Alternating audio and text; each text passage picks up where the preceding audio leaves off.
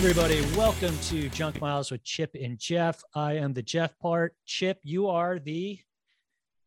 Um, uh, uh, uh, um, don't tell me. Don't tell me. Um, give me a hint. Give me a hint. Junk Miles with Chip and Jeff. I'm the Jeff part. You're the. I'm the chip part. You're the Chip part I'm part. the chip part. there you go, buddy. How are you, Jeff? Good. Uh, you know, what do we got? It's a uh, lovely Thursday night. It's weekend, uh, Friday Eve, some people call it now. Are you feeling autumnal right now? I am. Uh, I, I have a sweater on. I have a scarf, drinking a big glass of hot pumpkin seeds. Ooh. Yeah, it's just I took a. ex- explain that. Uh, I it- hollowed out hollowed out a pumpkin for my daughters to make some jack o' lanterns. Just put all the seeds in a cup, sprinkled some cinnamon on it, Mhm. Lit it on fire, and now it's kind of cooling down. And I just drink it. It's it's like a nice. It feels like fall. Feels like fall. wow. Yeah, that is nice. I'm drinking some tension tamer tea, but you know, who's you know who's to You know what? I just started tea season for me. I I drink tea from mid October to March. Okay. So just fired up some uh, sleepy time last week for the first time. okay. It's good stuff, man. It's very good stuff. It's very good stuff. and I had to jump. I had to jump off the coffee recently, or at least I think I had to jump off the coffee. yeah, It's little- uh, a little too much uh, ping, ping, ping inside of you, and Uh, and yeah, and also, uh, I mean, we can we can go into this, you know, health Yeah. corner right now. Let's get like a wow. health corner, but a little, uh, you know, I think just a little of uh, little, little, heartburn. you know, Yeah. too much, little, little acidic, if you will. it's very acidic. Yeah, I Mhm. take I take breaks from coffee every now and then, and it's good for two reasons because it's better for your body not to have all that caffeine in you. But then when you go back to caffeine, Mhm. it's more fun. It's fun. It's like, hey, It is. caffeine, hey, old friend. It's like drinking a Jolt Cola. Hey, we have an exciting guest coming up in a few minutes, and we're going to talk about the 1987 cult movie. I'd call it cult movie, Chip, because it Yeah, wasn't a real big hit when it came out. To to a young Chip Chantry, it was the biggest movie ever. But of I course, guess you, yeah, I guess you could call it that. we're talking Spaceballs. So we're going to get deep into Spaceballs with a very fun guest who'll be joining us momentarily. But before then, we want to do one last push for our Fraud Street run, which takes place on November 6th. I like to call it a shove. It's one last shove. One last shove. We're running behind you. And we're just gently shoving you, and you're falling and we're running over you.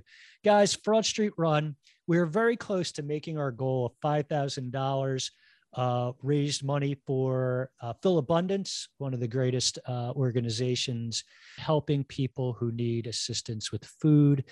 You know, we don't run ads on the show. We don't do We a do not. Patreon. We don't do any No. of that we you know the reason we don't do it is because we love you people we don't want to make you you know pay extra your hard-earned money to hear two guys like us who are Well, also the 300 hours of community service that we were each strapped with that I think we're getting towards the end of.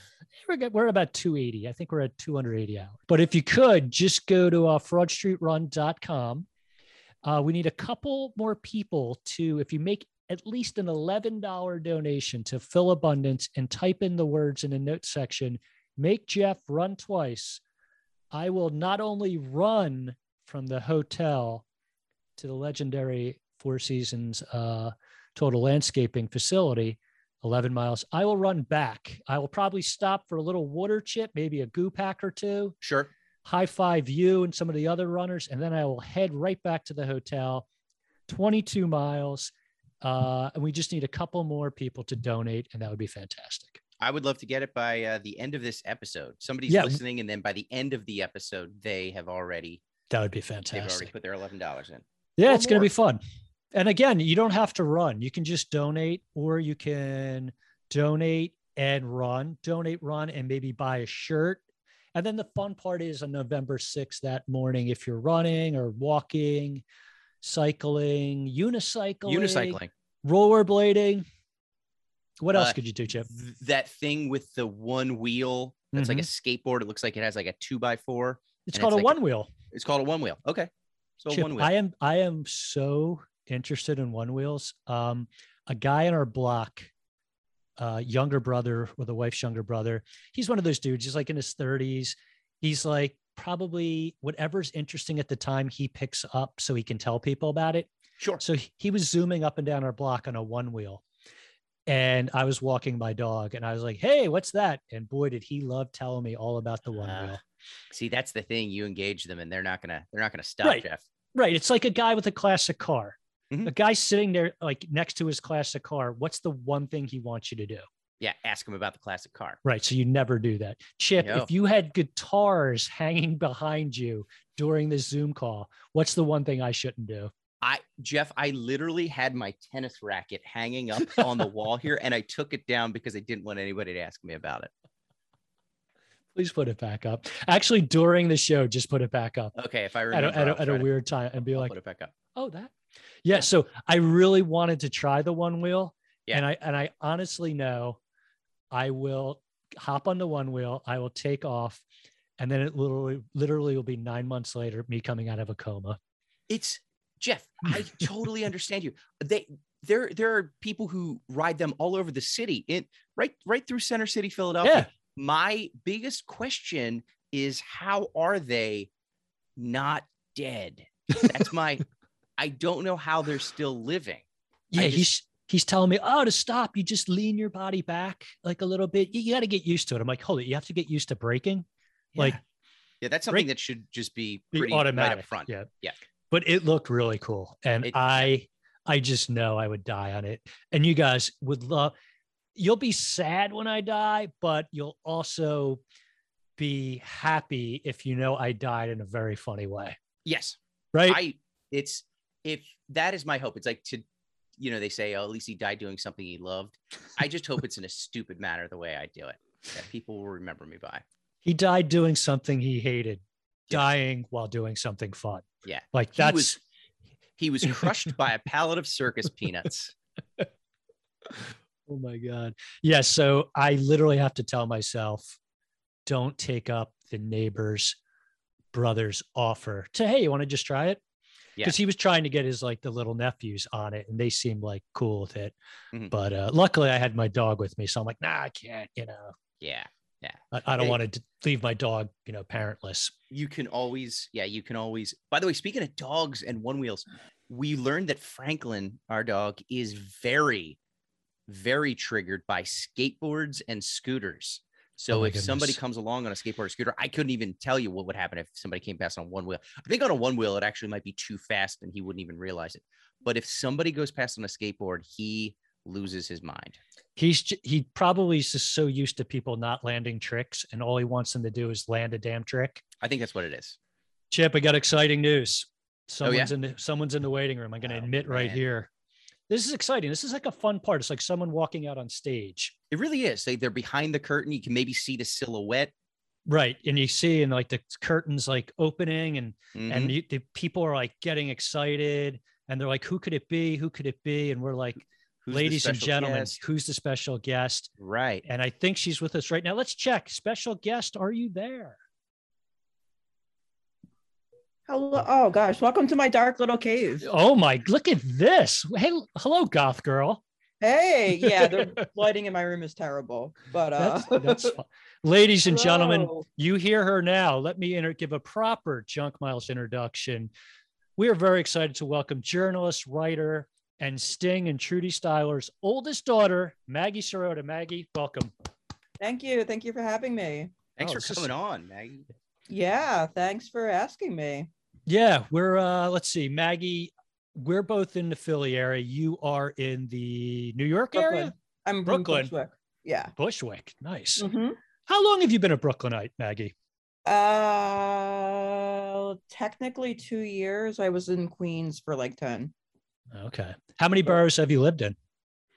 It's just two. Just two. Okay. Queens. Yeah. But you are a Philly girl at heart, I would say. this is true. Yes. Yeah. You were uh, uh, South Jersey girl too, I believe. yes. Cherry Hill, New Jersey. Represent. Oh my goodness. Cherry Hill Mall. Work there. Did you where uh, I know I know some of my favorite stories about you are working on a boardwalk, I believe, in Wildwood at one point. A tattoo, I wouldn't say tattoo artist, but you did some tattoos. No. I was I was a, ta- a tattoo uh, applier. I think it's more the Where did you work in the Cherry Hill Mall? Oh gosh. So I started my mall career began at the coffee beanery. Nice. where I worked for my boss was a racist ex cop. I guess I can just call him an ex cop, right? There Like I you just, yep. we can just say, yeah. So and then I was recruited to work at uh my career advanced to Nine West. So I sold ladies' Wow. shoes. Oh, nice. When I, I wasn't at hard when I wasn't at hardcore shows, I was selling pumps to uh now, I, I don't want to affiliate knock. I don't want to knock any employees or employers at the coffee beanery, but what is the career trajectory of an ex cop who goes into the coffee beanery business? Like Yeah. that's a that's a jump that I feel like requires explanation. I don't know if you have that explanation or something Um, that I can fill in in my in my head. Like where was there a, was just a morning on the beat and he's like, you know what I got to do? I got to roast some beans. I really think that's my next. That's my calling. Uh no, he was a mall security guard who um Okay. then the man our manager offered him a job um which I guess was somehow a better opportunity slinging coffee than Mhm. yeah. walking around with a uh, nightstick. So Mhm. Chip, did you ever work in a mall? Were you near a mall growing up? I would. I grew up very near the King of Prussia Mall, Oh, But- nice. oh was- wow. but that was like it. wa- That was like where we went to go get like socks and stuff. Like it wasn't fancy then. It was just a mall that had an arcade and a food court, and we just went. Uh, and then when I got into high school, when I was re- when I would really start to like enjoy going to the mall, that's, when you when and it- your friends would get together and go buy socks. Right. Yes, we would do it as a team. And that's when it got super fancy and ritzy, and we basically got priced out of it. So uh, Yeah. yeah. I never never worked at a mall, unfortunately. What Some strip, strip malls, but no. Yeah. Uh, no each of you give me your favorite mall store like one store in the mall a young maggie Serota. she had a few extra bucks in her pocket Mhm. where did where did you want to go where did you want to spend that money Okay, so I would go to the store called Flashback. Um, Ooh. it was kind of like a pre-hot topic type store where if like, you know, like you're killing time and you're like, hmm, I want to go look at some blacklight posters. yes Mhm. Um, you know, I wear, hmm, where can I get a Red Hot Chili Peppers t-shirt? Can I yes get some piercing jewelry, but I can't get pierced there. But you know, if I need to pick up a tongue ring, where can I go? you know, or like, hey, you're thinking like, hey, I need like one of those candles that's like a big mushroom and all psychedelic colors. Sure. Yes You know, that's gonna make my mom ask a whole bunch of annoying questions. Where do I go? Flashback. nice we had a spencer gifts which i believe is still around and that Mm. i just remember saving up to buy a black light light bulb to have a little black light area of my room Mhm. for some of the posters that i wanted Mhm. to like set a mood for So you had like a big like wizard poster. You're like, I had I had something very similar to a wizard poster. It was Dungeons and Dragons based, but Okay. basically, I don't want to brag, but I had I had two four by four by six foot tall, huge posters. One was of Yes, and one was the Who. Mhm. And boy, did I have to save a lot of money for those those bad boys. Chip, what about you? What's a store besides uh, Socks or Us? Where would where would you and your buddies go? we would also get socks at Hot Topic. That would be a that would be a hot Hot Topic was a big place. I always liked.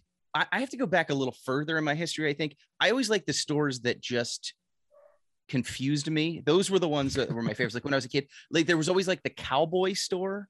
Like it was like you because you can't go to any, you know, like a, a Macy's or something like that. Be like, I want to dress like a cowboy. You have to go to a specific store that outfits Mhm. you. So there's that one. And then my favorite store when I was a little kid in the King of Prussia Mall was of all places, I was five years old, and there was a tobacco shop.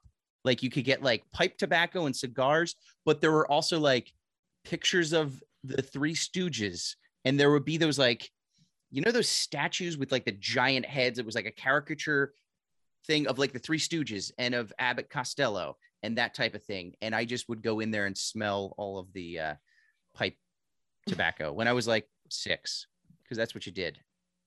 And just kind of walk in and sniff everything. You're like my cat, I'm walking in the room and sniffing every. Yeah, it was. Yeah, it's it's like Before. chip nip. Yeah, that's that's what it was. Chip, what are you doing in the corner of that store? No, bad chip. Bad chip. No, no. Guys, this is Mall Talk with uh, Maggie and Chip. We're uh, heading down uh, our favorite mall, mall stores, mall stories. Um, we should probably get back on track. We're here to talk about the 1987 space opera known as Spaceballs. I'll give you a little background for people who do not know what Spaceballs is. like I said, it's an American space opera comedy, co-written, produced, and directed by the legendary Mel Brooks. The film stars Bill Pullman, John Candy, Rick Moranis, supporting cast of Daphne Zuniga, Dick Van Patten, and the voice of Joan Rivers. Um, as we know, Mel Brooks responsible for the producers, Blazing Saddles, Young Frankenstein. The list goes on. A legend. I, Maggie, I said to Chip when we were talking about this, I, I called it a cult movie now. The only think reason I, so? s- I, the only reason I said that is it wasn't a hit when it came out. 1987. Okay. It it did middling box office. Uh, Mhm. I'll give you the numbers, Maggie. I know you love box office I numbers. when you- do. Yeah. I know. Also give me the budget too. I will give you the- budget. Uh, which I'm going to make up the budget. Let's see. It grossed 38 million dollars total of 1987. It was the 24th most popular movie of 1987. Uh, opening weekend only 6.6 mil. Uh, finished behind Dragnet. Its opening weekend. Dragnet, of course. Wow. Um, and the number one movie of that year, I think I just said, was Beverly Hills Cop 2. So, all right, not a not a not a cult. I mean, it's much more popular now than it was then. Yeah. That's what I'll say. Correct. I feel like you can't like I mean it's interesting to hear that it didn't do well because like I feel like I can't turn on my TV and flip channels without stumbling upon it. Okay. You know what I mean? Like it's Sure. Now, and I Maggie, always stop and watch. Like I can't like not like I can't keep flipping once I get the space balls. It's like, oh well. Yeah. Oh, it's yeah, it's the destination. yeah. Well, this this the idea behind our our movie shows, Maggie, is we want to find movies that you know our guests picked out that helped shape them into the awesome person they are today. So let's set the scene. Where was young Maggie Serota when she first saw Spaceballs? I was probably eight or nine years old. Um, so not young enough to get all the blowjob jokes yet. Yep, Um, that's good. Which, th- which there were many. Yeah. Yes. Yeah. Oh my god. And you never really know how many there are until you watch them with your mom. Watch it, then you become really aware of how many blowjob jokes are in this movie. yeah. She's got a big tally. She's mean face. Like, oh, no, she Oh, just a her- no, hers was like the tongue. She had this tongue click where like the sound would just like echo off the walls, like this like oh. disapproving oh. tongue click. Um, but uh, and then she just go, "This is not for you." I'm like, "What do you mean it's not for me? This is the silliest movie ever." So you rented it or theater? I guess obviously I probably. saw it at a neighbor's house because I don't think we had cable, and I think I lived in like this duplex. So Mhm. the family that lived downstairs, like I hung out, I played with their their kids, and so one night I came down and and we all watched Spaceballs. It was like an event. Oh, Like, that's um, so I think it was awesome. either on HBO or maybe they had a VCR, which we didn't have. So that was really like, oh shit, they have a VCR. We're gonna go Yeah. down and watch a movie. And I think the cool part must have been you enjoy a movie probably more when you're that age when you're watching it with others, just because laughter's infectious. Yeah, yeah, yeah. Well, that I just remember, like, I remember I was like laughing so hard, like it's that thing where you almost choke, like, like you almost like inhale, like down the wrong pipe when when the little alien starts doing the vaudeville routine, Oh, like, like oh my god. That murdered me, and I wasn't like old enough to understand, like, oh, this is a parody of Alien. That's John Hurt right there, like. Mhm. You know, it's like no, this this this little alien. He's doing this little dance. He's got a Oh. hat. I am in. I am sold. and the funny thing was that was really John Hurt. Like he Yeah, just yeah. he was cool enough to say, Hey, you guys want the chest burster scene? Yeah, I'll do it. What the hell? Yeah. um that was a great homage obviously to uh to uh, another space movie but the funny thing is like with this movie it came out 10 years after star wars Mhm. and a few years after people were even still caring yeah. a lot about like once the trilogy movies ended there was a great period of time where people didn't give a shit about star wars Mhm. but Mel Brooks said, let's do a Star Wars parody. And obviously, when Mel Brooks wants to do something, he tackles many genres. And I think this is one of the genres he did not tackle and wanted to uh to get Well, involved. I kind of get the feeling from this like he didn't really give a shit about Star Wars either. Like, Great point. Great point.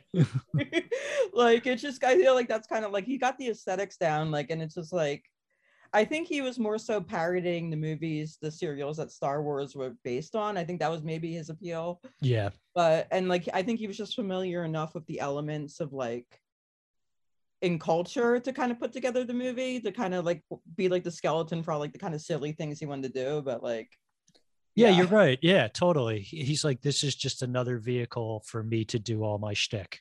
Yeah, Mhm. yeah. It's like I'm gonna beam myself into another room. You're all my ass is gonna be on the wrong way, and you know, Yeah. what other movies of that time, like a young Maggie who's laughing at Spaceballs, like what other comedies hit you when you were young that set the path for your comedic enjoyment? um, UHF was a big one. I know you already did that. I think that was the movie I originally pitched. Not Yep. you know Classic. to, to give the audience a little peek behind the process there. Yes, there we go. um yeah there's like there i remember there's one joke in uhf i remember when um like when they did like the little gandhi 2 um the gandhi 2 co- Mhm. like parody commercial and like when he says all of a steak medium rare and i didn't get that joke until like 15 like 10 years later when i was in high school and i was learning about like how gandhi was a vegetarian and i was sitting at my desk like oh oh he's having a steak oh i get it I like that's what you were thinking about. Just in, you know, like, hey, we're learning about Gandhi. That's great. You're drifting off. You're like, Gandhi. Yeah, UHF. Wait a second. yeah that's just kidding i mean it's really wild how often i think of spaceballs like as an adult like yeah, it's it's prob it's that touchstone com- comedy movie. Chip, pretty close to you. You're around the same age. Like that must have been in your top. Yeah, I was like 10 or so when it came out on video, and that's that's when I saw it when it came to the video store. And this was one of those special ones. I'm sure you both have at least one of these movies. I remember I was probably fifth grade, maybe or so, and I remember being sick from sc- I was homeschool sick from a few days, and we just happened to rent that. So I just laid on the couch and watched Spaceballs 20 times in a row. And it just always reminds me of being sick, but in a good way. And sick. we would just and then it was one of those that we pirated off of the VHS tape that we got from the video store and my brother and I you know we dubbed it and then we just watched it over and over and over again.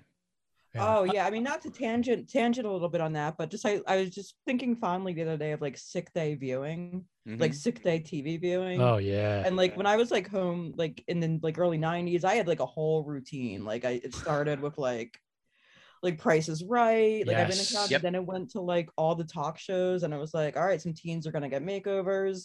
They're gonna be mad about it. Um, we're gonna have neo Nazis.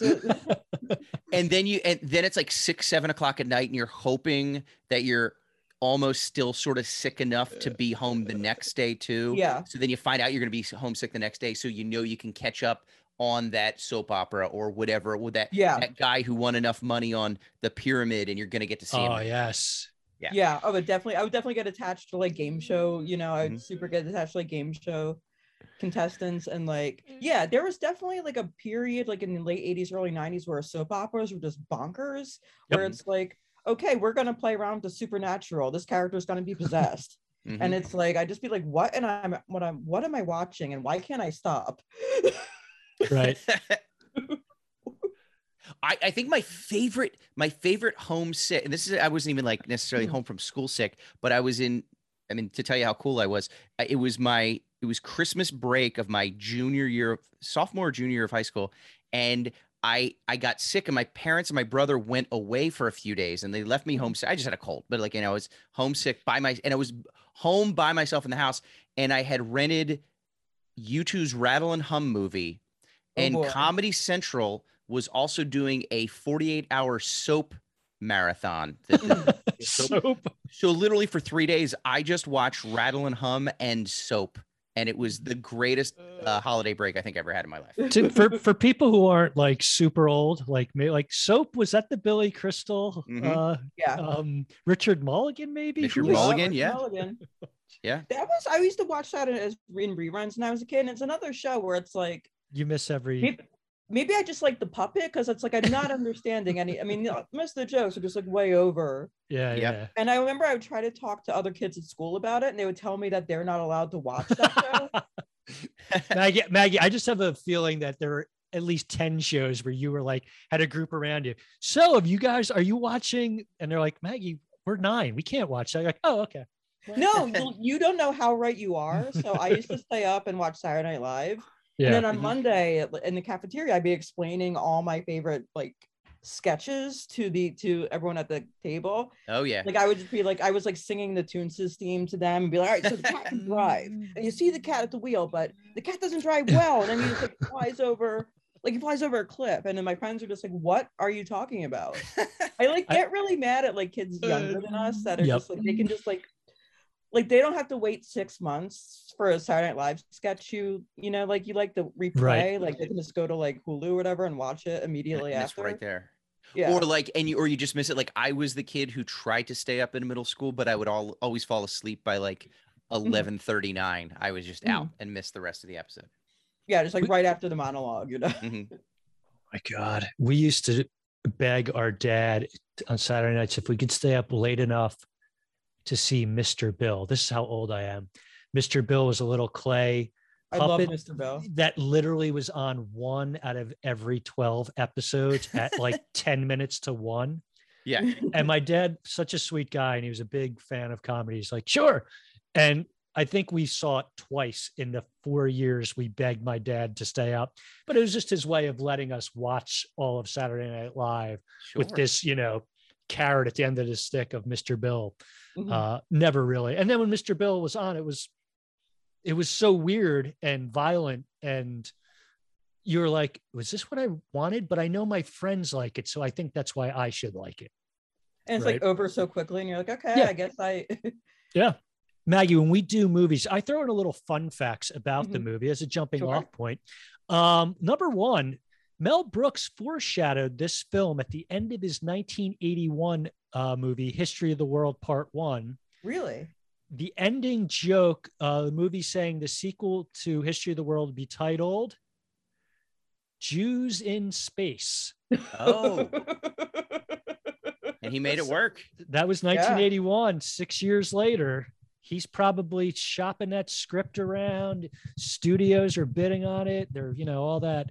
So that's pretty neat. So there I mean was that's like your elevator pitch right now hey what's this movie about Mel oh, Jews in space Jews in Space. um, the original title, uh, working title for the movie was Mhm. Planet Moron, which is awesome.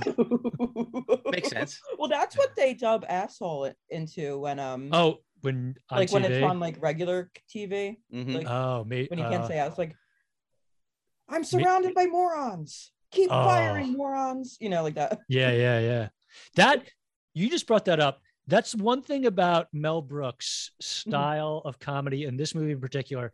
They hammer jokes so hard Yeah. and they just keep it like the major asshole scene, a good just three minutes of one joke being boom, boom, boom. Like there's no subtlety. Like if you watch a Zucker Brothers movie like Airplane, Mhm. killer joke don't waste a breath on it onto the next joke onto Yeah. the next joke there's such contrasting styles of both very popular you know comedic directors and Mhm. both super funny but i could see why mel brooks uh comedies would appeal to 8 to 11 year olds because Yeah. You love that joke of the word asshole being said. Yeah. and they keep saying it and saying it. And i could see the joy of a young child just being like yes yes this is so not right. I love it. Keep it going.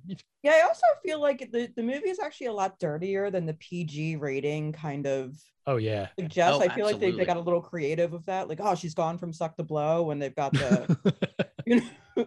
Yeah. Um yeah so like she gives great helmet. Like yeah like Yeah. literally you don't go five minutes without some sort of like sexual reference and if you're a little kid you're just probably like what okay yeah. great right That gives great helmet. I that, that goes right over my no, Yeah. Yeah. Nope. um No idea.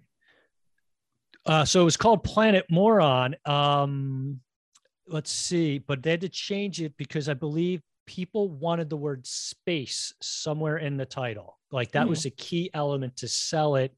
So um, he took that with one of his favorite expressions is balls. Like he would just say, Mhm. "Oh, balls." So he was like space balls, Mhm. uh, and also kind of the screwball comedy element to it. Mhm. So uh, that's where we got the title Spaceballs from. And one last fun fact for this uh, little segment, then we'll have more, of course. He's doing a uh, Star Wars parody, right? Mhm. So he's like, I'm going to go to George Lucas to get his blessing. Mhm. Like a lot of people do parodies, I guess, and maybe don't get the blessing of because you don't need to. Uh, but this is very cool. Uh, George Lucas, like, fine. He looked at the script. He's like, make fun of it. That's great. One thing you can't do. Can you guess the one thing that George Lucas did not want this movie to be involved with? Maybe he Eh. wasn't allowed to specifically reference the Force. That, that's a good, that's an excellent, excellent point. Chip, Wh- Yeah, I'm trying. Like, would it? Yeah, I can't. I can't tell. it's Like, it's outside of the actual movie itself. He did not allow any merchandising. oh, Wow. Isn't that crazy? So hence why the interesting. yogurt scene. Yes. Yeah, merchandising. So him, so Mel Brooks just being a complete like, you know, son of a bitch is like, oh yeah, we, we, we won't be able to merchandise it, but you'll damn sure I'll mention it in the movie and spend a lot of time on that. Yeah, I and make think fun of how shamelessly you merchandised the Yes. shit out of your IP. Yeah, that that takes balls from Yeah. Mel Brooks, like huge balls to be like, okay, George, that's cool. I know you don't want people to confuse Star Wars products or Spaceballs products, uh, blah blah blah. So I, I might it. You don't have enough money, George. We understand. But it's funny if you up until this day, there's no, there's still no Spaceball merchandise that's official. You know, Yeah. people have like T Public sh- shops with like you know John Candy's uh, morph whatever uh, character Barf, on yeah. and stuff that and stuff like that. But I've yeah, I actually have one. I've got a. Um, I don't have that, but I have um a tank top. My old boss bought me with the little alien, and he's Oh. holding up his little hat, and it just Oh, says, that's great. Please. that scene oh my god when that just came out of nowhere. That that's just like one of those his little trademark um take something weird go off on a tangent and then just stop and then the, Yeah. then the scene the cutaway scene of i believe bill pullman and john candy just like what just happened like just Mhm. staring at the Yeah, they're a reaction shot. They're they're so good at reaction. And also, I believe they had like on the merchandising tip. I believe there were like Spaceballs placemats at the diner that they're on there. so you can kind of look a little kind of maggie what do you think of bill pullman hot. Yeah. Oh my gosh, what a babe. Something I noticed about that movie last night is acting style. Like he was doing a lot of pointing with um like when he's like, listen, you know, wh- when Mhm. they when he meets um you know the princess when they after they rescue her and I realized oh he's probably parodying like like Harrison Ford's one go-to move of when he's angry, just like yes the point. wow That's true. Harrison Ford, not an actor of not a lot of range, but just No. kind of like- just something that like my friend Chris described it as. Like he's kind of like has this certain kind of masculinity you kind of just want to imprint on. Like Yeah, totally. Um, yeah, Bill Pullman was a nobody, or well, he, you know, he's in a couple small roles, um, but they wanted a big star for the movie, like because Mhm. that's you know, like the the the big role in Star Wars was, uh, you know, similar to that. So they wanted to uh, either have, I believe, Tom Cruise or Tom Hanks. They reached out to. They both declined, but then when they found out that Rick Moranis and John Candy were booked in the other roles, they're Mhm. like, we don't need that big a star. yeah. So they found they found Bill Pullman, and I love Bill Pullman. Like He's he's, one of those one of those guys who's just been making consistently good movies. I think my favorite role, and this was like five years later, he was still in. I mean, he oddly was in a role where he's a um, singles, the movie. He's not even like he's like the eighth billed person in that ugh movie, you know. And he I totally forgot he was in singles. That's right. yeah, he Yeah, was the doctor. too. Doctor. the doctor with uh, Bridget Fonda. Mhm. Oh, That he- the plastic he- surgeon. Yeah, he was like crushing on Bridget Fonda after, you know, and he was great in that. Like he was just so subtle. And that really brought him to my attention more. And then obviously he was in like Sleepless in Seattle, while two movies, Sleepless in Seattle and While You Were Sleeping. Yeah. A lot of sleepy A lot of movies. sleepy movies. And then Independence Day was his big one, I guess. Mhm. And then uh, a great movie that I love that he was in, Lake Placid. Mm. Oh, It's a, it's like a a I little haven't horror monster movie. is that the uh, is that the uh, alligator one? Yeah, yeah, yeah. Check that out. But Bill Pullman, one of those guys, a very reliable, good actor. I'm always That- delighted when he shows up. Yeah. Like he, yeah, you're like, all right, Bill Pullman's here. Now I was worried that he died because I confused him with other actors. There's- Paxton. Bill Paxton. Yeah. He's he died, right? Yes. That's Yes, super sad. Mhm. Yeah. right? Yes.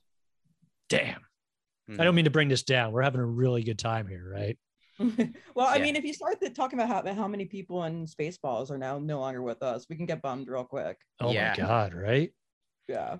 John Candy. Um, this came out a few months before his big movie, Planes, Trains, and Automobiles. Oh, 1987. right. Yeah, that was yeah, big year Yeah. for him. this is a big year. Um, and he had one of the two most memorable improvised lines of the movie.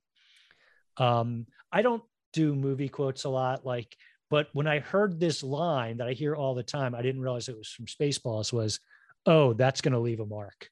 Oh yeah. Uh, he, after standing up too fast without undoing his seatbelt. Um, much was improvised? Do you know? Like, yeah, not a lot. Like they, they, okay. Mel Brooks is one of those guys, like, you know, he's an old school writer and he was Yeah. one of the writers with his team of writers. And I think uh, Rick Moranis had a, a popular, um, let me see. Because like in the, in the scene when he's with the dolls, I can see I like I can imagine there's got to be like footage that's just hilarious of him that scene just going on with him like doing more stuff with the dolls. Like Maggie, that was the only other scene that was fully improvised. Yeah, it was his idea, actually, Rick Uh-huh. Moranis playing with the dolls. And that scene is amazing. Again, uh, merchandise that you're not allowed to have too, which is Yeah, nice. yeah. Oh, I didn't even think of that. Yeah, another little jab Mm-hmm. of merchandising. Wow. Maggie, give me your thoughts on Rick Moranis.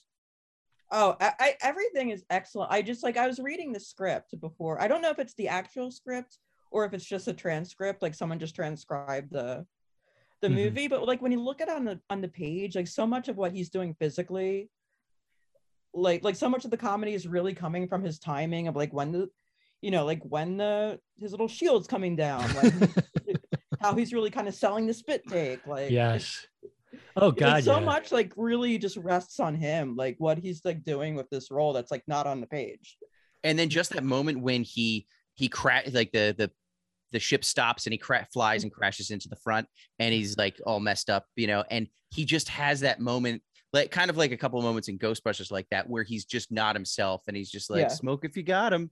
It's And like hey, you know, you how are you doing? just over Yeah, fine. How are you doing? Yeah, just I mean, so perfect. like i'm wondering if there was like just a mat or something to catch him when he just full on like just like his little tie, his outfit, Oh, it just God, has the yeah. little black tie. That's so Yeah. sure.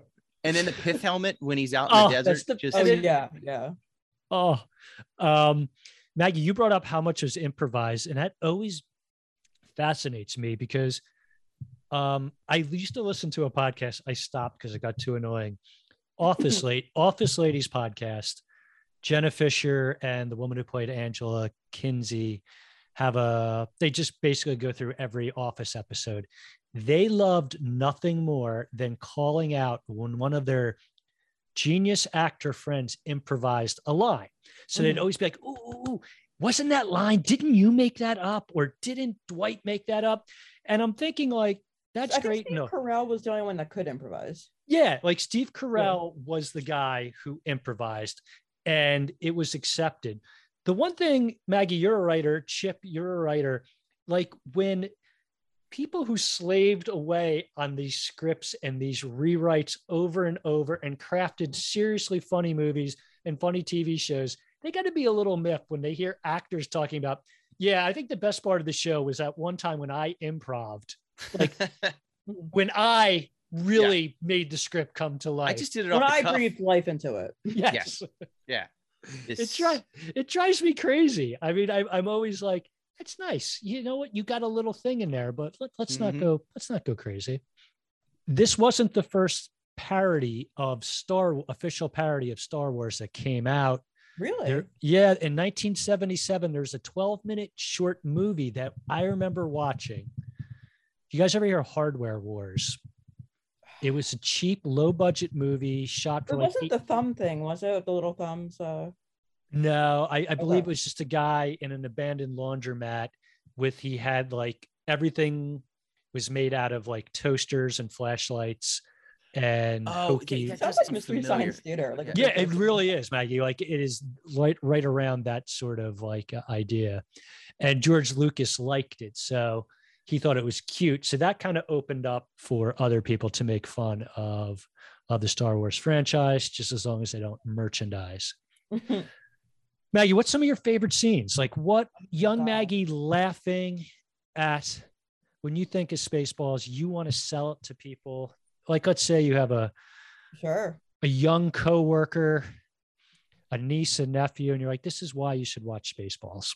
I, for me, I feel like George Wyner doesn't get enough credit Yes. as Colonel Mhm. Sandurz. Oh my Like, God. There's that moment at the um, you know, like when you know, like Mr. Coffee and then Mr. Radar, Yep. Uh, and then they go and watch the movie, and there's this, they had this whole like who's on first routine, yes. like that's so beautifully choreographed, and like George and like George Wyner sells it so well.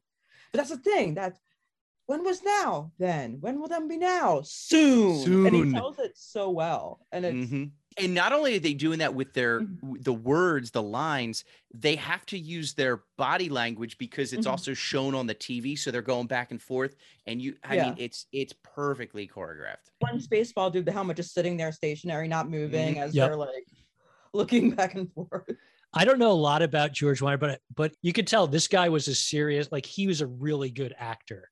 Like Yeah. it just came through in his little line de- deliveries. Like the way he just acted was this guy's just not a comedic actor. This guy, I don't know what his background is, but something tells me Juilliard trained, probably did theater in the park for 12 years. Like Oh, he's worked do. with the Coen brothers, like TV movie, you know, like he's been like he's just like seems like a capital A actor, like an Yep. actor. Yeah. Chip, what what what what would you uh what's a scene that you would The um, I I, I think I honestly kind of th those same things that the Mr. Coffee, Mr.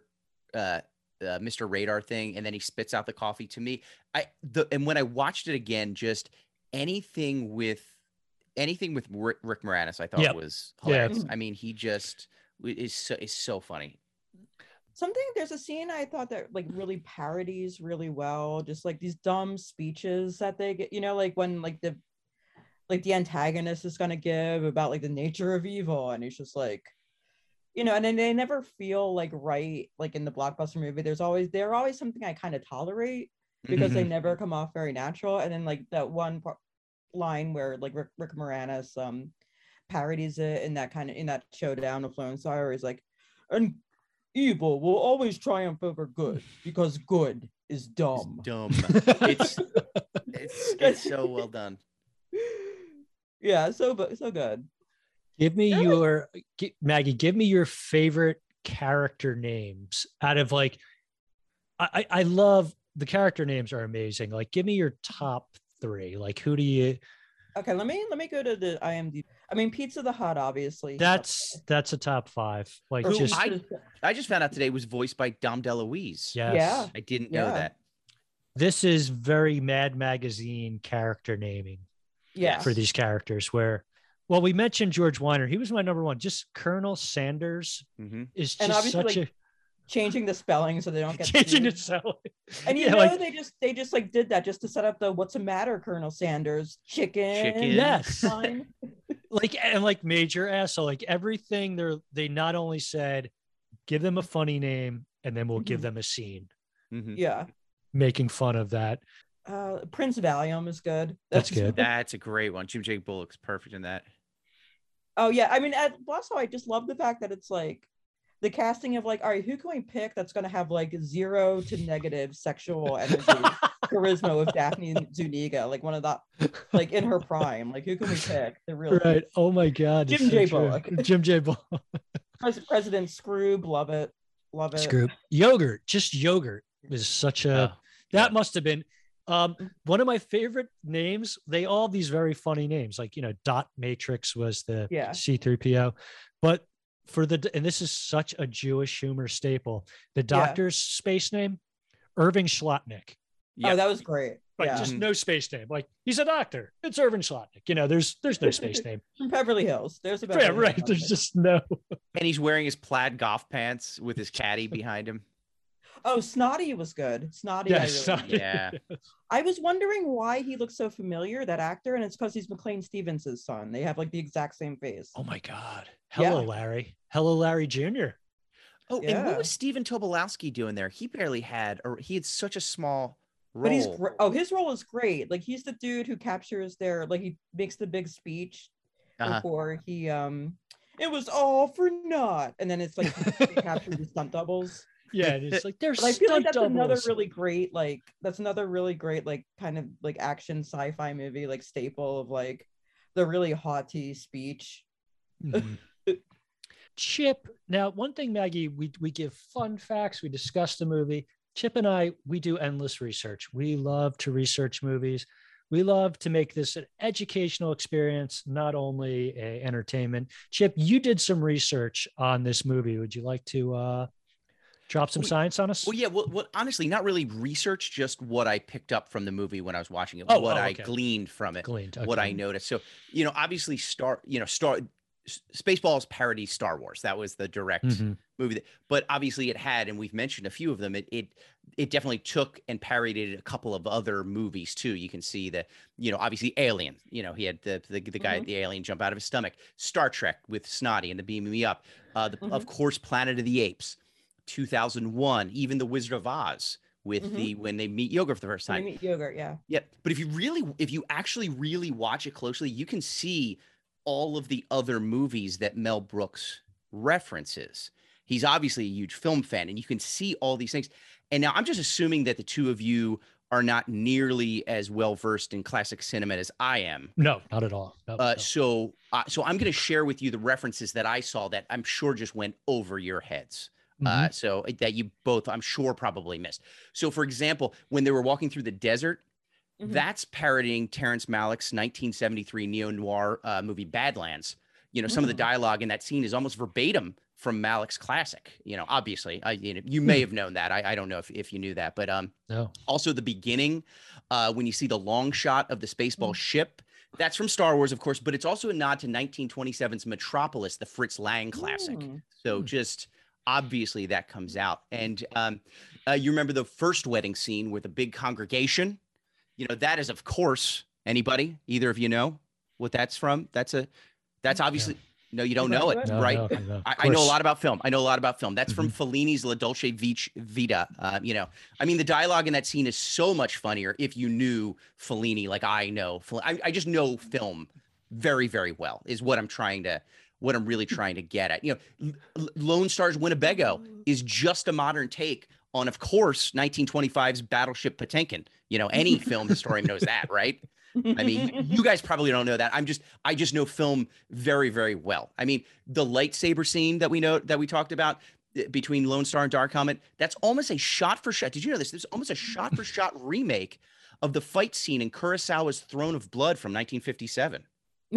It- it's just shot for shot. And tr- trust me, I, Even the part where they where he asks him, "I see your Schwartz is as big as mine." that is actually from that, that is actually a Kurosawa line. Uh, that's Oh, wow, that's- okay. yeah. It's it's and these are Hmm. thi- I just know these facts. These are not things that I just read on like first line when I went to a Wikipedia article. These are things that I just know because I'm They just just, you such just a feel them on a cellular level. I really I really do. I Hmm. mean, go, just go ahead. Ask me, give me any scene, and I'll tell you what movie. Jeff, give me any scene from the movie. Just a, a scene from the movie, and I'll tell you what classic movie that was parodying. All right. Uh, how about when Dark Helmet intercepts Lone Starr and reveals that he is his father's brother's nephew's cousin's former roommate? Sure. Uh, that's from Dario Argento's 1977 classic supernatural horror film Suspiria. I Obviously. Oh, hey now. Uh, Maggie, do you, How do you have one that you would when, like? um, we meet Barf and he's we see him dancing to Bon Jovi. Yeah, uh, that and is actually a nod. t- yeah, that's that's a nod to Ingmar Bergman's heartbreaking Sawdust and Tinsel from 1953. Just a Incredible. heart heartbreaking movie. I mean, you can obviously see all of you know you can see signs from Robert Altman's The Long Goodbye, 1969's Color of Pomegranates by Sergei Pajarov. Uh, of course, Truffaut's La Femme des Co. Uh, inspired uh, the character of Dot Matrix, obviously. 1969's Army of Shadows, Werner Herzog's The Enigma of Kaspar Hauser, uh, all Oh, yeah, over that film. that. Oh, Yeah. yeah, right. Obviously, you knew that. Uh, the Cabinet of Dr. Caligari, all over that film. And of course, of course, finally, the scene when they first rescue Princess Princess Vespa, that is obviously from the 1983 movie Mr. Mom, the Michael Keaton movie Mr. Mom. Uh, but you know, I'm obviously just I'm very well versed in film, and and I just I just know so much about classic cinema Yeah, that I yeah. I I my discerning eye was able to pick up all of those nuances that I'm sure a layperson like the two of you or any of listeners out there, it would just go over your heads. But I'm no, just I get it. a- I only learned to read a couple years ago, so I appreciate it. Yeah. no, it's Yeah. okay. It's okay. I'm I'm here to teach people is what I'm what I'm here for. Vast knowledge that I like I said definitely didn't learn by googling things and looking on the first line of a Wikipedia article. there is a line delivery that I have not been able to shake since I just rewatched it mo- most recently. Um, the part where they go to to um Yogurt's temple and they um I think it was Barf who like me- who mentions that like the his whole aesthetic is like Temple of Doom, and then she just then like Joan Rivers just says under breath, "Well, it sure isn't Temple Beth Israel," and it's. It's just like this little throwaway line, and you can barely hear it because, but it's so perfect. It's just It's like, it's great. And then like little like 10, 11 year old like Lutheran kid Chip just sitting there like not getting half of the the Jewish humor of like like some of Yeah. like, the lines and then going back now and being like, "Oh, that's what that meant." Yeah. oh, I mean, just- that was from Cherry Hill, so that was kind of, I mean, I was- right, right. Yeah. You live Maggie lived next door to Temple Beth Israel, so Right, you Yeah. know, right. it was it was like oh right there, yeah, okay, yeah, cool. absolutely. There, Um, there fun was fact. actually a Temple Beth Israel. Oh God, yeah. Fun fact about Dot Dot Matrix, who is obviously voiced by Joan Rivers. Do you know who played Dot Matrix? Like there was a person. in the- Darnell of Shields Ye- and Yarnell. Yes, isn't it amazing, Maggie? When I was young, Shields and Yarnell and Mummenschanz, 2 Mhm. different mime type duos, were like the hot things on variety shows. Like you'd have the Yeah. Donny and Marie variety show. Basically, anyone who was hot for a minute based on a TV show or movie was given a variety show for like one season. Mhm. Mhm. And there was always like Charo and Shields and Yarnell. And you'd be like, all right, I'm in. I'm in with Charo. I'm in with, you know, Like anyone then- with like a Vegas appeal, like had a yeah, exactly. And I would watch, and like Shields and Yarnell were just two mimes who'd come out and they would kill. Mhm. Yeah. So most people think like, how, how good are mimes? Oh, they're very good. If you're Shi- if, if you're Shields, Dom- Shields and Yarnell. they used to have pop culture and a chokehold for a hot minute, like in the late seventies. But if you ever want to have like, you know, free time, I know you, neither of you do, and neither of you like going on Wikipedia or YouTube or anything like that. Check out Yeah. Moment Mummenschanz. Moment Mhm. Shots, crazy. Toilet paper mimes. That's all I'm going to say. Toilet paper mimes. Toilet paper Moment mimes. shots. You know There who I was like a- obs- Oh, go ahead. There was like another like variety show staple that was just like confounding to me, like Pink Lady and Jeff. Have you gone and watched it? It's probably Recent- like racist as hell, right? It is Like, Maggie. yeah. It should just be called the Super Racism Variety Hour. Yeah, yeah. Because poor Pink Lady, who were these two women, huge stars in Japan, did not speak English at all. Oh Mhm. no. And Jeff Conway, not Jeff Conway, was it Jeff Conway?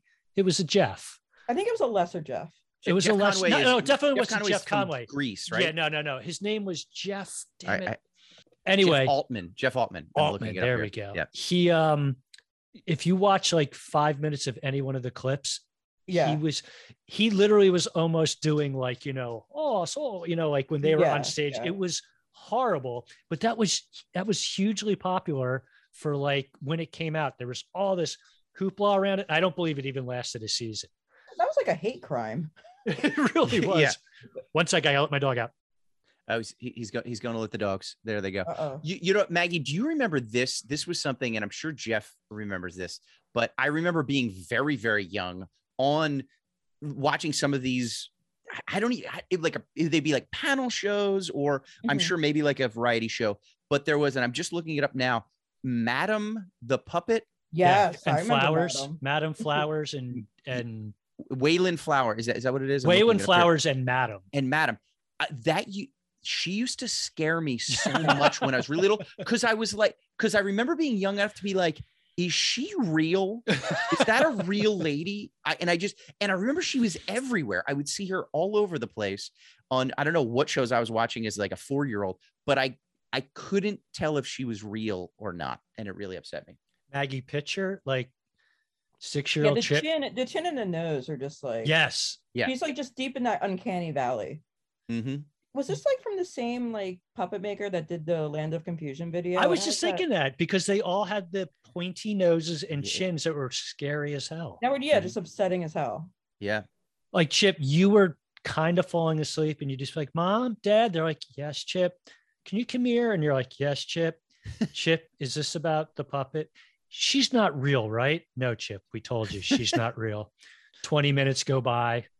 Your brother's like just about falling asleep. Dad? Oh, Jesus Christ. Chip, she's not real. She's not Yeah, no, real, Chip. You're you're pretty much nailing our home situation. Yeah, was- she has like a almost like a crypt keep. I wouldn't be surprised if the crypt keeper and Madam if there was some like cross like influence. I could see that. Yeah. Oh, did Maggie, did you mention Crypt Keeper? Oh, I did. Oh my goodness. Guys, I think this is a better time than uh, there's no better time than now for me to hit you with a quiz. When, when will when will then be now? Soon. Soon. Soon. Guys, I'm going to give you a quiz, and this is called Actors What's Their Monster Name Quiz. Okay. Okay. Okay. Um, and you have the choice for me to read these in a Crypt Keeper voice or using my normal voice. So Crypt that's Keeper. okay. You gotta, well, you gotta we do go. the cackle and you have Yeah. to do a pun. Mhm. I am very not good at at uh, at voices. Chip will tell you, but basically this this um, quiz is picture if all the actors in Hollywood were replaced by monsters. so you like me to read this in a Crypt Keeper voice? Yes. Yes. Yes. I will give you a. Uh, here's a sample one.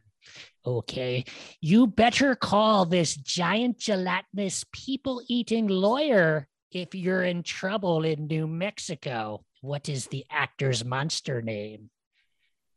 You better call this giant gelatinous people-eating lawyer.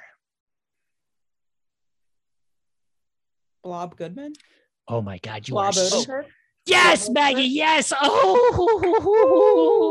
Okay, Maggie. it, when I, I can already tell you're gonna need like a lozenge after. Yeah, you yeah. do the Crypt It's, it's hurting my throat so bad. So yeah, you don't have to do this. You don't. Ah, yes. The first one was a good college try, and I appreciated it. Thank you. Yeah. Oh yeah, that's the blob Odenkirk. Now you still get points. Thank you. Okay. Thank The you. blob. Oh, but being all Alex Trebek. Oh, I'm sorry. Yeah. it's actually the Blob Odenkirk. My uh my middle school vice principal was one of the teenagers that ran out of the Blob movie Oh. theater in the movie. That's Uh, you go. Little claim to fame. All right, Chip. That Maggie got that one. I'm going to give this one to you, Chip. All right. This beloved rotund little actor starred in School of Rock and the sequel set in Transylvania. What is his monster name? Jack Blackula. That's acceptable. There's three answers, Chip. It would either be Jackula Blackula, Jack Blackula, or Blackula Jack. I don't know. There's th- there's three possibilities. There's three of Thanks, Crypt Keeper. Ah, you're very welcome, Chip. Very welcome. let me take a break with my voice. Maggie, here's one for you. Mhm. When she wasn't starring in Young Frankenstein and the aforementioned Mr. Mom, he he he, she perched atop a Gothic building, stone faced.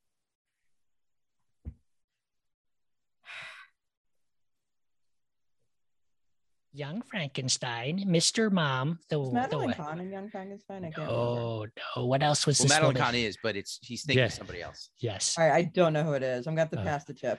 Chip, do you know who is in Young Frankenstein and also the wife and Mr. Mom? I believe you're looking for Terry Gargoyle. Terry Gargoyle. Oh, very good, Jim. Yes. Clap, clap, clap, clap, clap, clap. Terry Gargoyle. Maggie, here's one for you. This pot smoking, brooding teen hunk, bolt necked monster hung out with both freaks and geeks. James Frankenstein. James Frankenstein. Yes, Oh, James my friend. Frankenstein. Yes, that's good. exactly right. But you still get points. I'm oh, getting scared. Yes, yes, yes. Of course you are. I'm going into more Gollum, I believe, with my voice. Is it okay if Gollum reads these? Yeah, and a little bit of Madam, I think. Yeah. Oh no, let's not Yeah. get too scary. I don't want to scare Yeah. young Chip. Okay. Okay, here we go. Are you guys enjoying these? I mean, I have a couple, but there's only 72 more of these. Okay. Good. Is that good? Oh, okay. great. Uh, this sullen young Adams Family star really put a spell on everyone on every day of the week. Either one of you can answer. Adams Family movie star, Yeah. young star, Adams Family movie. She put a spell on everyone, not just on Christina one. Witchy? Ah, yes, Ah, yes, Christina there. Witchy. Oh, Yes. yes, yes. Maggie, this one's especially for you. Oh, oh, oh yeah. Yes, when she wasn't starring in A Star is Born or Yentl, this mythical monstrous singing slash actress was eating goats in the wilds of Mexico. this is what we call a stretch. Yentl and Stars Born, of course, we know oh, who Oh, we're talking. Chuka Cabra Streisand? Yes, oh Maggie, that is beautiful. I'm so proud of you as a friend. Chupacabra, Chupacabra Streisand. You're right. That was. I think I wouldn't have gotten if you didn't say it was. A, it was a stretch. Mm, yes, yes, very. All these would be considered a stretch. Yeah, Yes, yes. Chip, are you ready for one? I hope so. Okay, Chip. If you told this bloody good Saved by the Bell actress she sucked, she would take it as a compliment. Ooh, um, Either one of you can answer.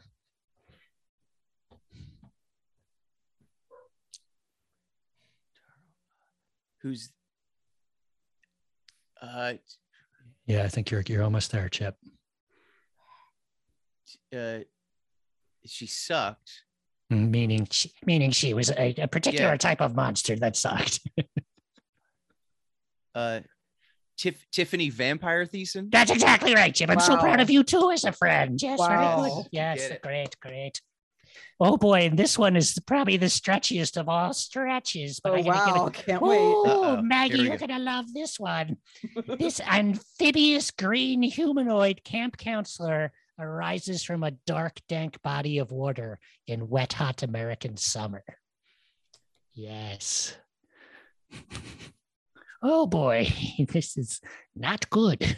Michael Ian Black Lagoon. Yes, Maggie, perfect. Ooh, This is. Creature from the Michael Ian Black Lagoon. Oh, That- I wouldn't have gotten that one. That is a that's a, that's a good one. Now, Chip, you must need an easy one. Is that correct? I mean, probably. All right, Chip. In a perfect world, this little devil would have starred in the talented Mr. Cripley. little devil, talented Mr. Cripley. Uh, Matt Demon. Yes. Oh, yes, Chip. I'm so proud of you.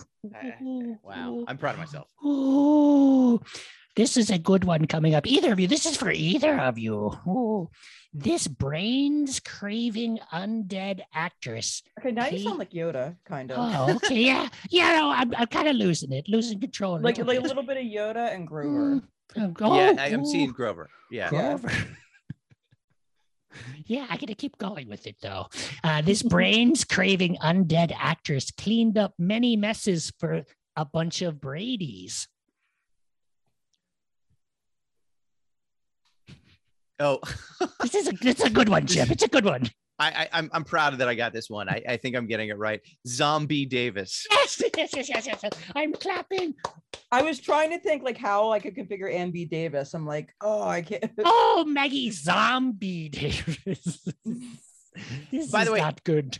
A- Ann B. Davis is one of my favorite. It, it- it was an answer on one of my favorite. Do you guys remember Remote Control? Yes. yeah. Oh my God. One of my I favorite shows. Control? Like, I think that is in the three of our wheelhouses. That might be the most, most. wheelhouse of all. I mean, really defined my sense of humor as a, as a young man. Mhm. Uh, but my favorite category that they ever had on that TV show was dead or Canadian. Yep. And they would just give an actor and actress, and you would have to say if they were dead or Canadian. It's beautiful. that- It's yeah. such so simple. Yeah.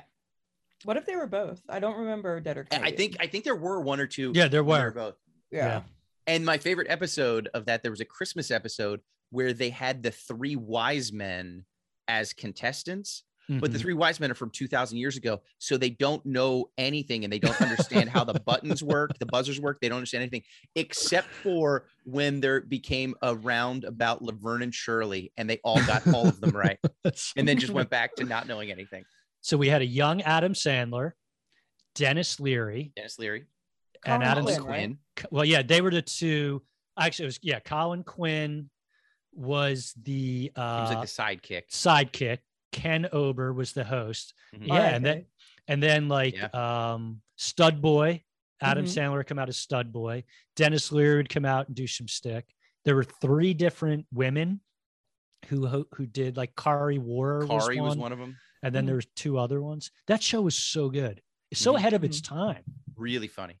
It's Really really, fun. funny what MT- but MTV came up with some really good stuff when they were just kind of trying to fill time between music videos. Yeah. Yeah. What's what's cheap and what can we do to fill time, right? Yeah. my Um, favorite uh, one of my first real uh exposures to stand-up comedy was mtv's half hour comedy hour Yes. it was it was that we i used to videotape that and just watch it over and over and over again Yeah, I feel like that's like the first time I saw like Janeane Garofalo or Margaret Mhm. Cho, I think. Yeah uh, da- uh, dana gould uh yep. drake sather uh Oh, R.I.P. oh, Another one, R.I.P. another one yeah. yeah So, uh, yeah, Drake loved Drake. I, I just remember he was always wearing like a Public Enemy shirt when he appeared on. hmm yeah, yeah, He yeah, had. the co co-writer of uh, Zoolander. zoolander yeah I used to confuse him with Norm Macdonald on all those Yes, so clip did I. shows. so I'm- did I. I, used to think they were Yep. the same guy because they Mhm. both came out at the same time, same kind of delivery. And dana gould was a kind of similar too it was those three that were always together and then of course there was the amazing jonathan the amazing jonathan Oh, Oh yeah, yeah. He would Do always uh, tell a girl on it with a headband, "You should have called me." He'd always pick out one girl but wearing a black headband and say, "Hey, why didn't you call me?" yep uh, so good Do you guys remember? This is very bizarre, and I've even asked some comedians that I've worked with that I I think I even asked Dana at one point. Uh, there was a comedian named Tree on there. Do you remember Tree? He was a big, tall guy, shaved head. You know, kind of looked like he was just this huge guy, kind of like biker looking guy, but was hilarious. And Hmm. there is almost zero information about him online. And he just Interesting. sort of went Don't away. Yeah. him. Oh, that's awesome. Um, you guys thought I was done with these, Oh, right? oh, that's yeah, right. I'm yeah. You Yeah, yeah. thought you thought you were you were wrong. Thought way wrong. past this nightmare that is what's their monster name? Yeah. Sorry, there's there's two more. Okay. Okay. Spin City and Melrose Place actress who actually lived in Texas with her chainsaw wielding monster family. This is so good. I mean, this is whatever. Spin City. And Melrose Place, the big star of Melrose Place, I know co-star. of Spin who, City. who the who the the um celebrity is, but I Mhm. can't like configure the name. Yes, you might want to think of a, a popular character from a chainsaw wielding monster family in Texas. Heather Lock. Wait, Heather Lock Leatherface. Lock. Keep going. Le- leather, leather, Heather, Heatherface, Heather, Heatherface Locklear. Heatherface Locklear. Yes, Chip. That's your monster name. Heatherface. Maggie, Maggie gave me Heather Locklear, which I, I, I don't think I would have been able to pull. Yes, Heatherface. That's it's wonderful. Um, this is not good, but I'm gonna read it anyway. Fight Club actor who must hide the sharp protrusions that stick out of his Cenobite skull. oh no. This is what we'd call not good. Brad Pinhead. Uh, he's, he's the other actor from Fight Club. He was also in American History X and other movies. Oh, oh, oh, um, uh, uh, Pinhead, Pinhead Norton, in Edward Norton. Pinhead, oh, Edward Norton. I apologize. he doesn't like to go by Don't let it Ed. happen again, Chip. He doesn't like to go by Ed Norton, Chip. Please show the man some I'm, respect. I'm, I'm so sorry. I'm so it's sorry. Pin Pinheadward. Pin Edward. Oh, boy. Pinheadward. All right, this is the last one, Maggie. This Okay. is definitely for my friend Maggie. Okay. Okay. This is a long one. Stay with me. Strap in, kids. The ex, oh boy, the ex-husband of Exene Cervenka and friend to all hobbits was also the scariest villain in the world of Harry Potter's wizarding friends. So you have to think of, let's break it down. who is who is uh, Exene Cervenka's uh, ex-husband? Who's also That I know. Yes, there you go. And then who is the main villain in the Harry Potter wizarding world? Oh, he was a horrible person. Voldemort Mort- Mortensen. It's Viggo Voldemortens. Okay.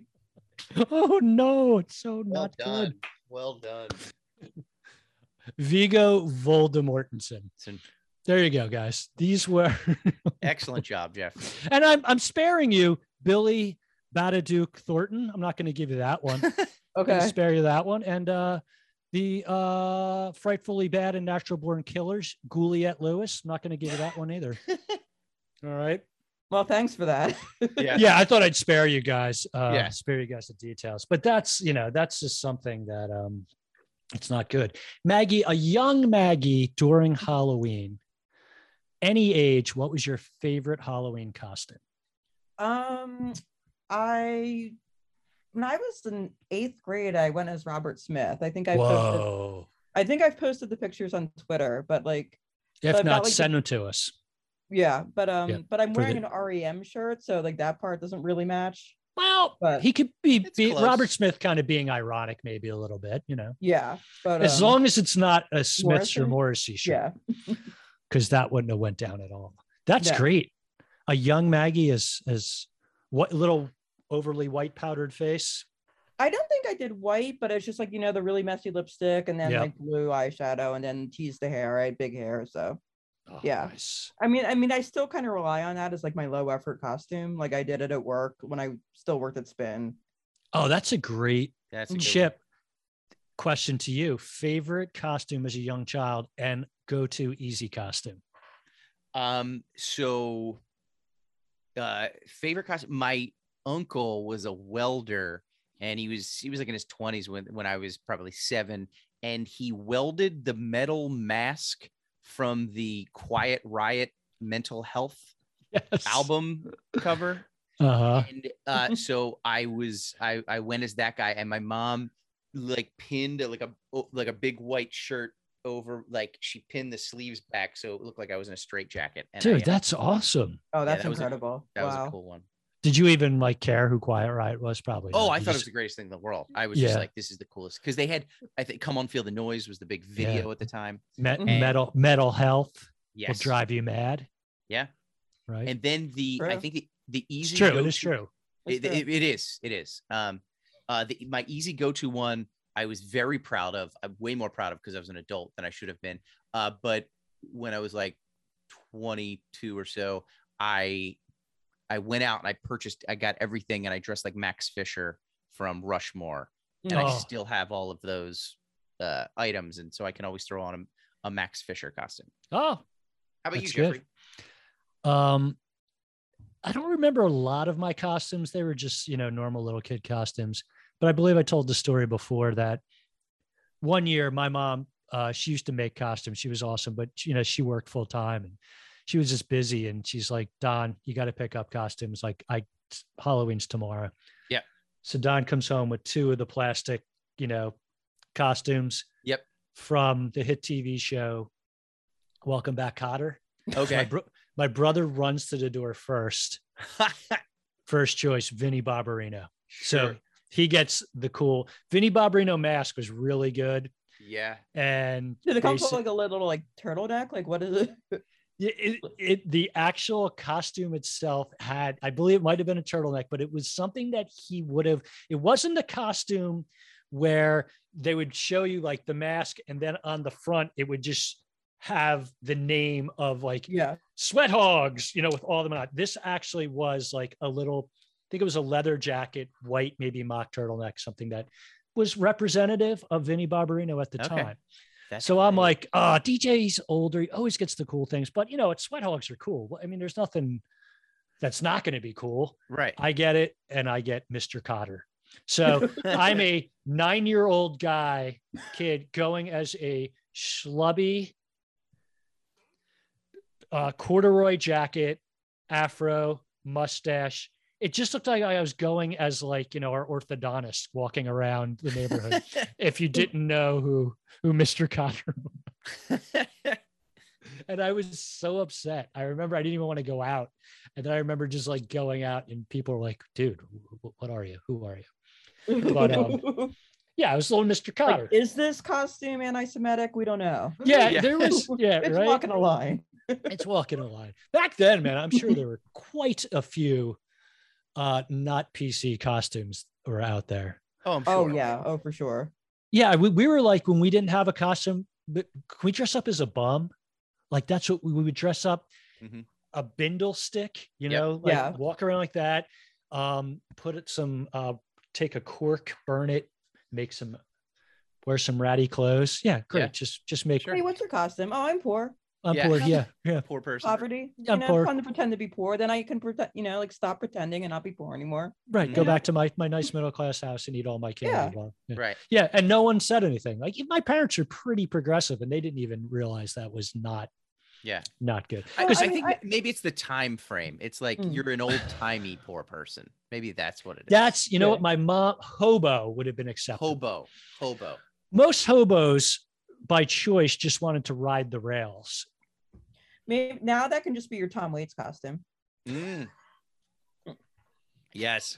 Maggie, do you need me to Speaking of pretending to be poor, Tom, do you need me to spend a half hour just you and me, me telling you why you should like Tom Waits? oh god, Because you might not understand, Maggie. You just being a woman, you might not really understand intricacies, much like Chip and his his My knowledge of vast, film. vast knowledge of film. Yeah. I, I think Ma- So, so uh, Chip, the backstory here is I didn't mean to cut you off, Jeff. no, no, The just backstory please. here is I love to make fun of Tom Waits Yeah. because like he's just like to me like the worst example of like of just like calculated weirdness and like Yes. hey Yeah. I'm always in character I'm a right. I'm a weird guy and it's just like anytime I kind of make fun of him or just talk about you know like his music was never for me Yeah. like a bunch of dudes are in my mentions like with the link to the song that's going to change my mind Uh, God. as if I haven't heard enough Tom Waits in my lifetime to know Right. this is not for me. That's Oh, I, I love anytime Tom Waits is mentioned, waiting for a Maggie just reply or because it's so. I was driving home. I remember Chip. It was after a race, like a, a crap, like a marathon, and I was literally just sick, not feeling good. I'm a half hour from home. I knew exactly where I was. I was going over the uh, Walt Whitman Bridge. I'm like, I'm Mhm. so close to getting home and just passing out. And it was um, one of those stupid like fresh air shows. And they're like, we have Tom Waits. And you, you can almost feel him like putting on the extra Tom Waits. oh, voice yeah. to- his voice- like he's getting into character. Oh, and he and Yeah. he's and they're like, Are you very particular about all the instruments on your your albums? And he's like, you know, sometimes the best instruments are instruments that aren't instruments at all. Like the greatest snare drum I ever heard was going through backyards in my hometown and hearing the sticks fall off a tree onto a neighbor's trampoline during a storm. That to me, I was like, that's that's a drum sound. Chip, I sound like Joe Moore doing Bruce Springsteen, Yes. doing doing Tom Waits. doing Tom Waits. And I, Maggie, I almost pulled over. Like I was physically even more sick. I'm like, just like you said, the over calculation on his Yeah. part of Mhm. he's good at it though, right? I mean, he oh He Oh yeah, the no, role. my favorite. I think there was like one like Letterman like clip where it's like talking about like like how where he lives in New York. He's like, yeah, I live above the uh, Salvation Army. And it's like, no, you live in a high rise above the Salvation Army on 14th Street because you're rich.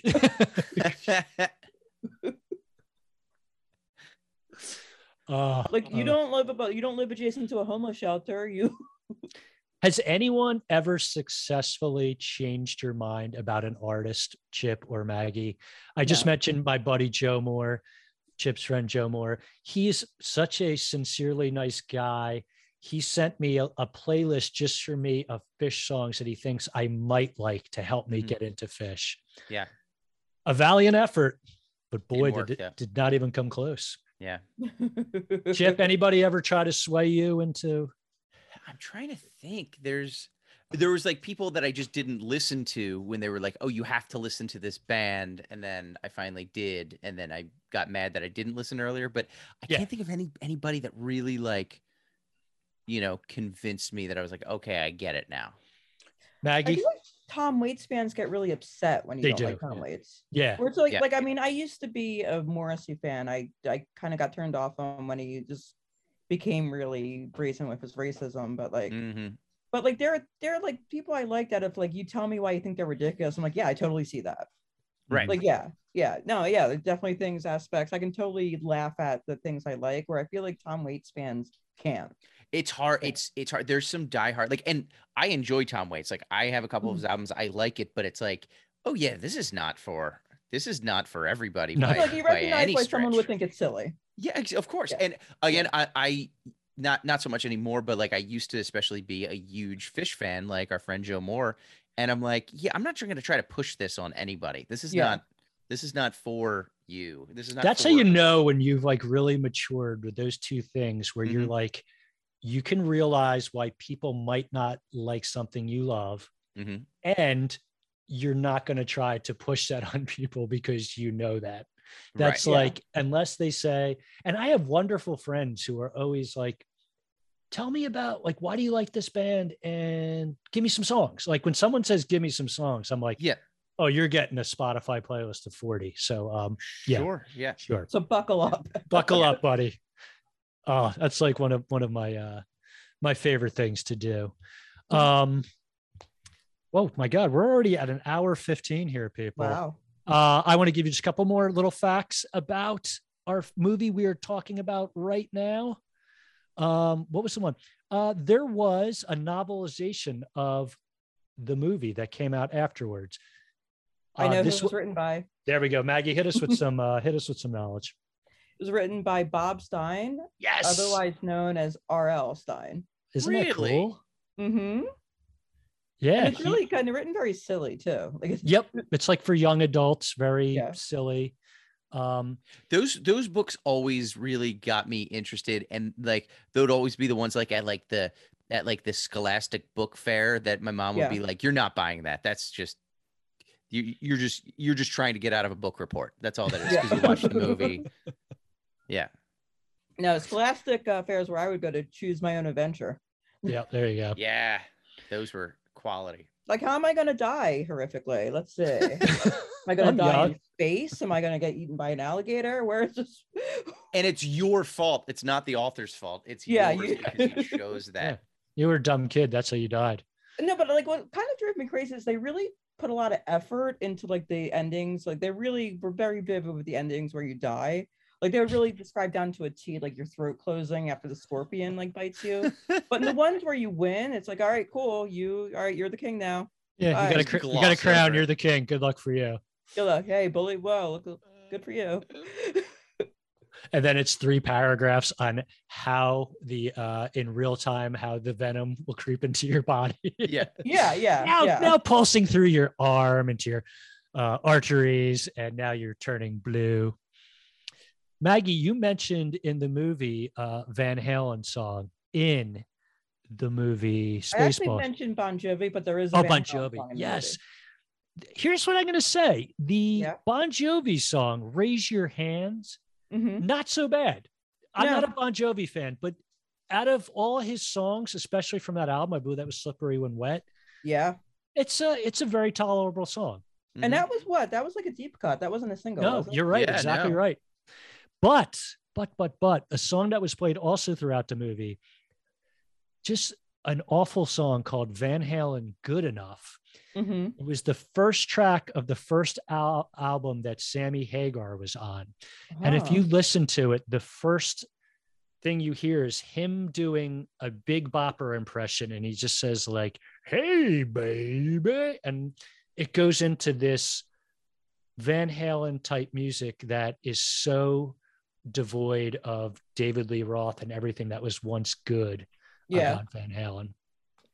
So if you about that, if you ever go onto Flea, um, Flea's Instagram, look in the comments. Sammy Hagar will comment on every single post, and it's always just like the thirstiest, like most Yep. embarrassing stepdad, like Oh no. trying He- to get the.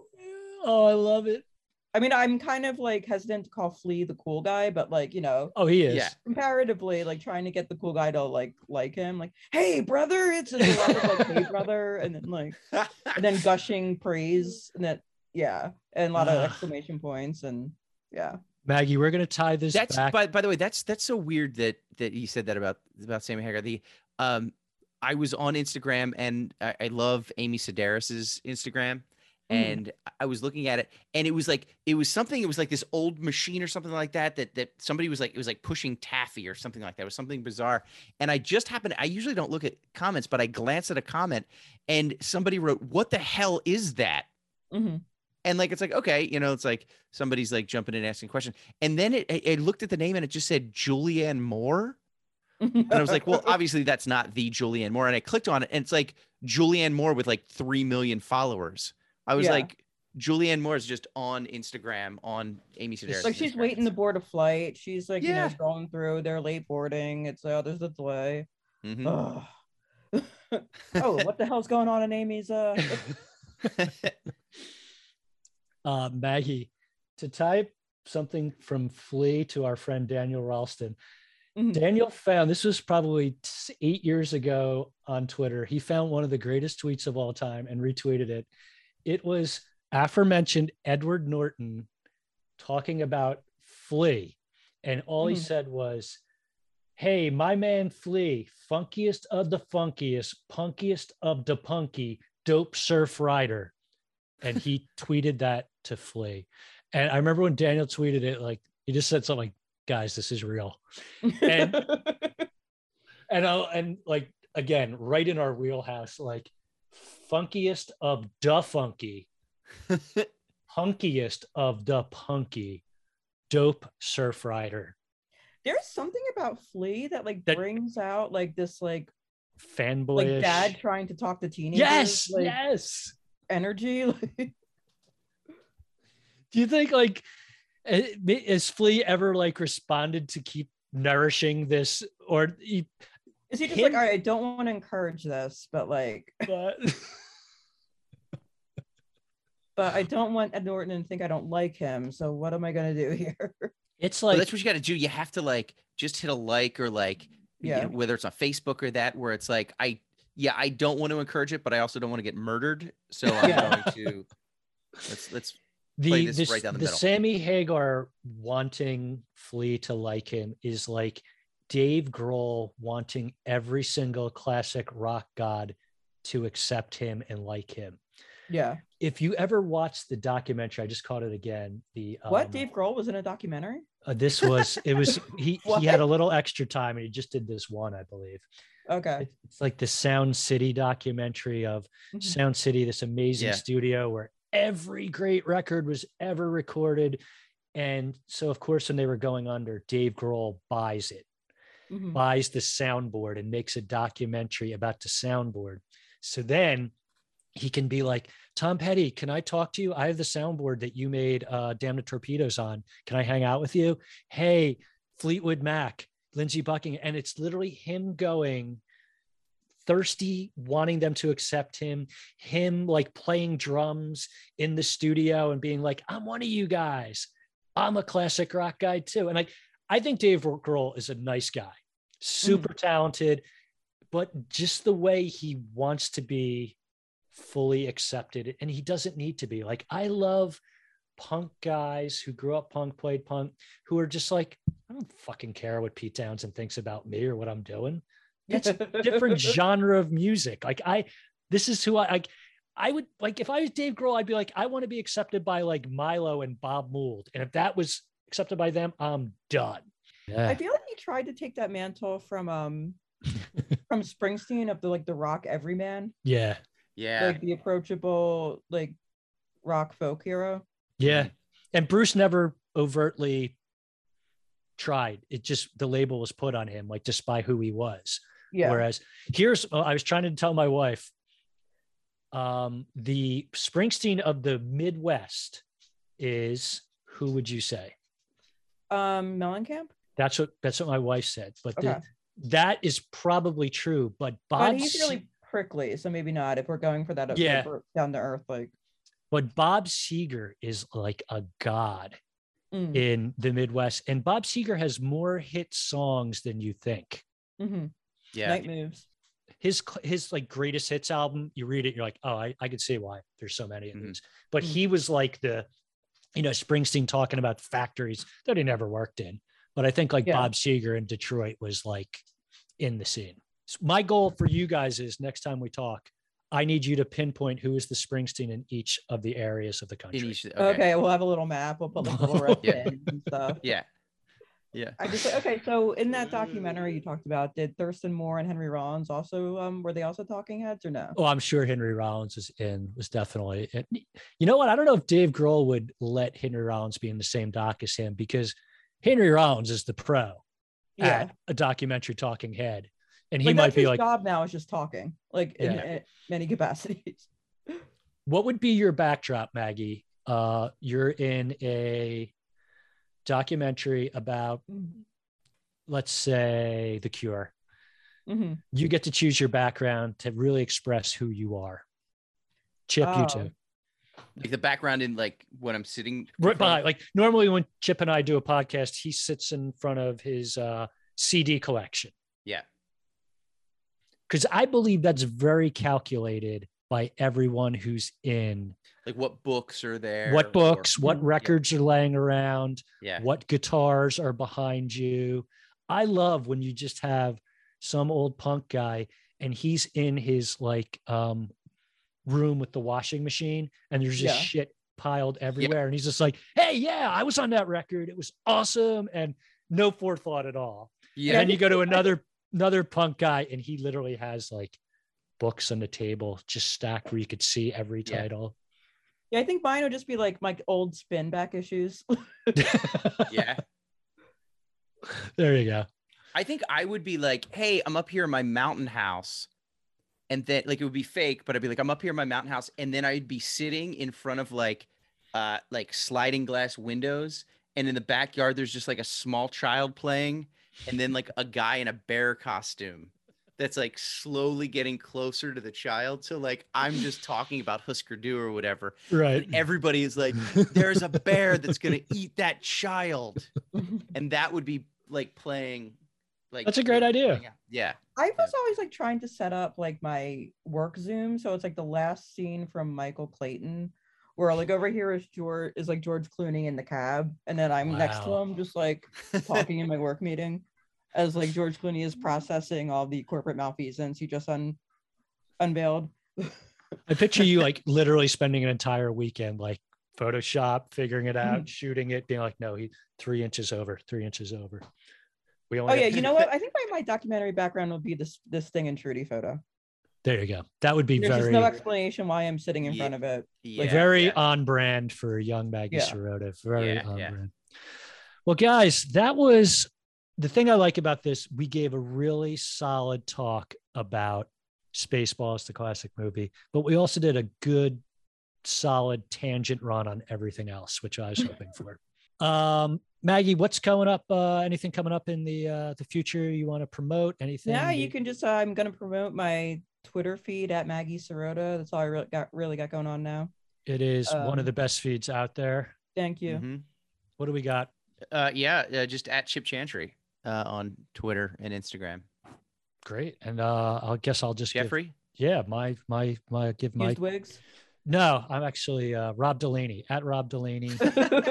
Why not? Right? Just guy. the could wigs are new now. yeah, maybe just give that guy a little, you know, step up in the leg up. business. Yeah, I don't, I don't need it. He does. All right, guys. Thanks so much. Uh, happy, you. happy Thanksgiving, Maggie. Go put on your Robert Smith. Ha- Hall- Halloween, Jeff. Hall- Halloween. what did I say? Thanksgiving. Thank- Thanksgiving. I mean, it will be, you know, Thanksgiving soon enough. Soon enough, I think so. I'm giving Guys- thanks for the cure. Their this whole Yes. entire discography. Guys. Have a blessed Halloween. You too. May Christ be with you. Christ be with you too. Bye, guys. Bye.